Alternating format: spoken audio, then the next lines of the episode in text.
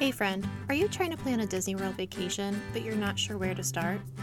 Do you wish you could head into your trip feeling prepared and confident with a plan that's right for your family and your budget?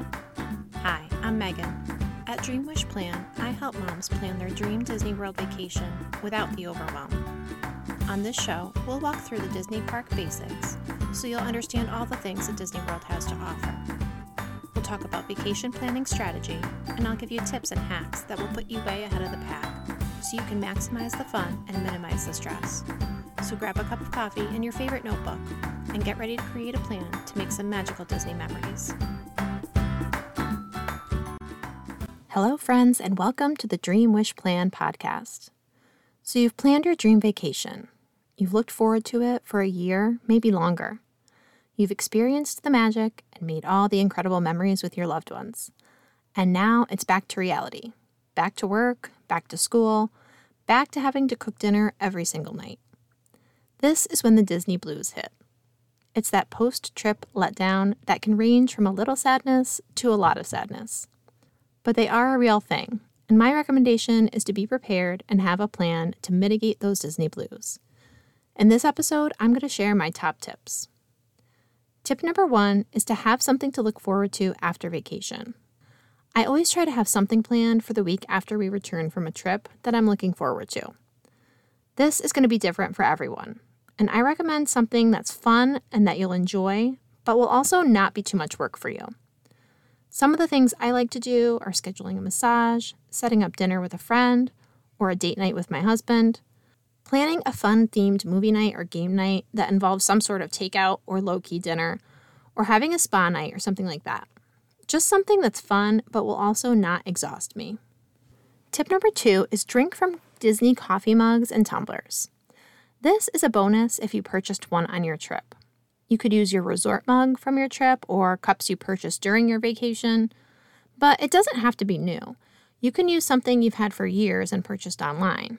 But just sipping out of a Disney themed cup can remind me of my happy place and make my regular workday a little brighter. Tip number three is to check wait times or look through My Disney Experience. Now, this is one where you're going to need to know yourself, because for me, this usually makes me feel better and more connected to Disney while I'm at home. But sometimes it might make you feel jealous and make you miss Disney more. So if that's the case, you can skip this one. For me, I like it. It makes me feel like I'm living vicariously through the people who are on their vacation, seeing what they may be experiencing. Tip number four is to do a Disney puzzle or play Disney board games. We have a number of Disney puzzles, and after a Disney vacation, I sometimes like to pull one out. Sometimes I try to convince my family to do the puzzle with me as a family activity, but sometimes it's nice to just do myself. Puzzles are really relaxing for me. We also have several Disney themed board games that we can play as a family. You can find Disney versions of regular board games like Clue, Sorry, Candyland, things like that. But there's also some more original games like Jungle Cruise, Space Mountain, and Disney Villainous. And this is something I like because it gets us all off our devices and it's something we can do as a family, so I feel good about it. Tip number five is to look at photos from past trips. This can be going through photos of your most recent trip or vacations from years ago, or both. Something I like to do is go through all our most recent photos and edit them and try to organize them into a folder. One thing I also love doing is creating a photo book or collage from our photos. This is something I like to do as a gift for family when we travel with others. I'll probably make a photo book of our trip in January for my in laws this year because we all went as a family. But if you want to do something other than a book, there are tons of options on sites like Snapfish or Shutterfly or other similar places.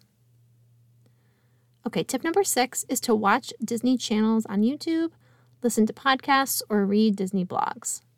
There are tons of great YouTube channels that I love to watch. Some of my favorites are All Ears, Disney Food Blog, and Kyle Pallo. Not only is this a great way to remind you of your favorite place, but it can keep you up to date on latest news and give you tips and ideas for your next vacation. And of course, I have to recommend you listen to this podcast and check out my blog as well for tons of great Disney tips.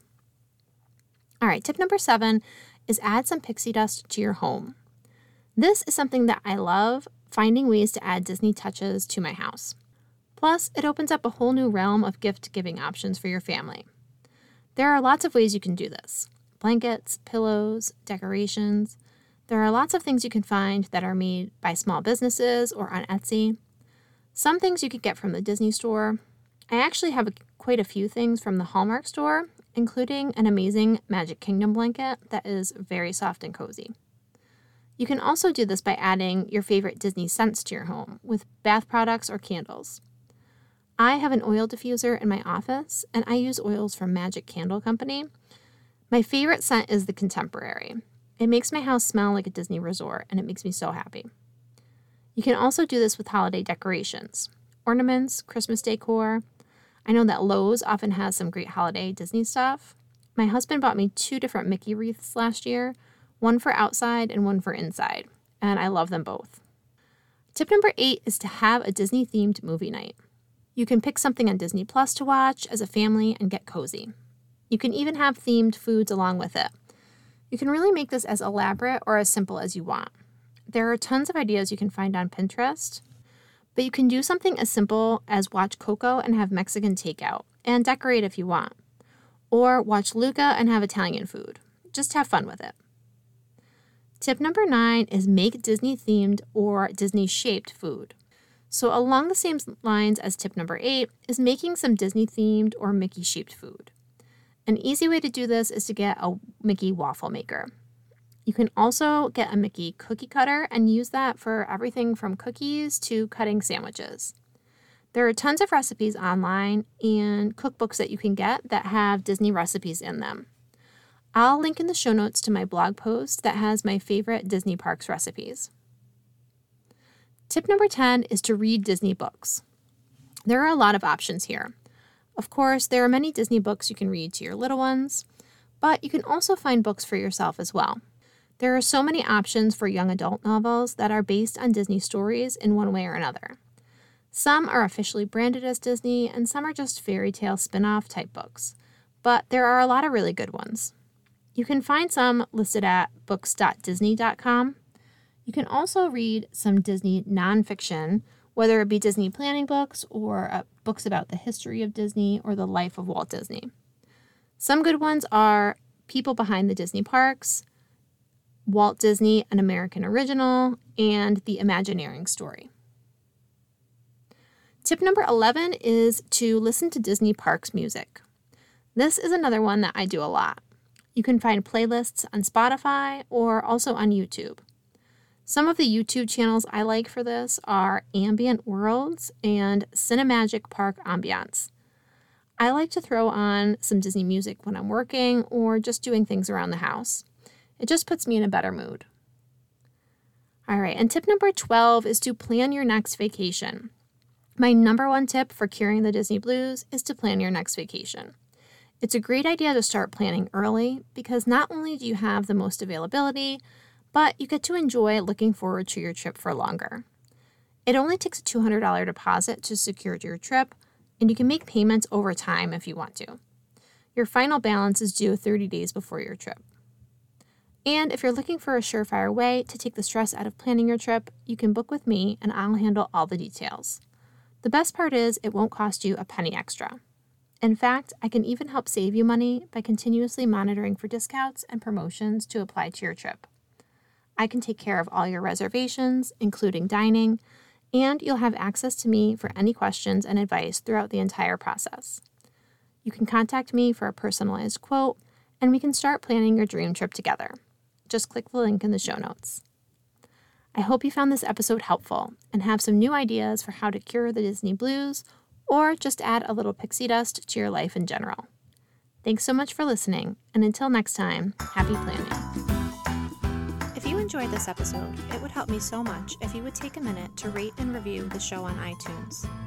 And if you still feel stuck and want my help designing your dream vacation, click the link in the show notes to book a one on one planning call with me. Thanks so much for listening, and until next time, happy planning.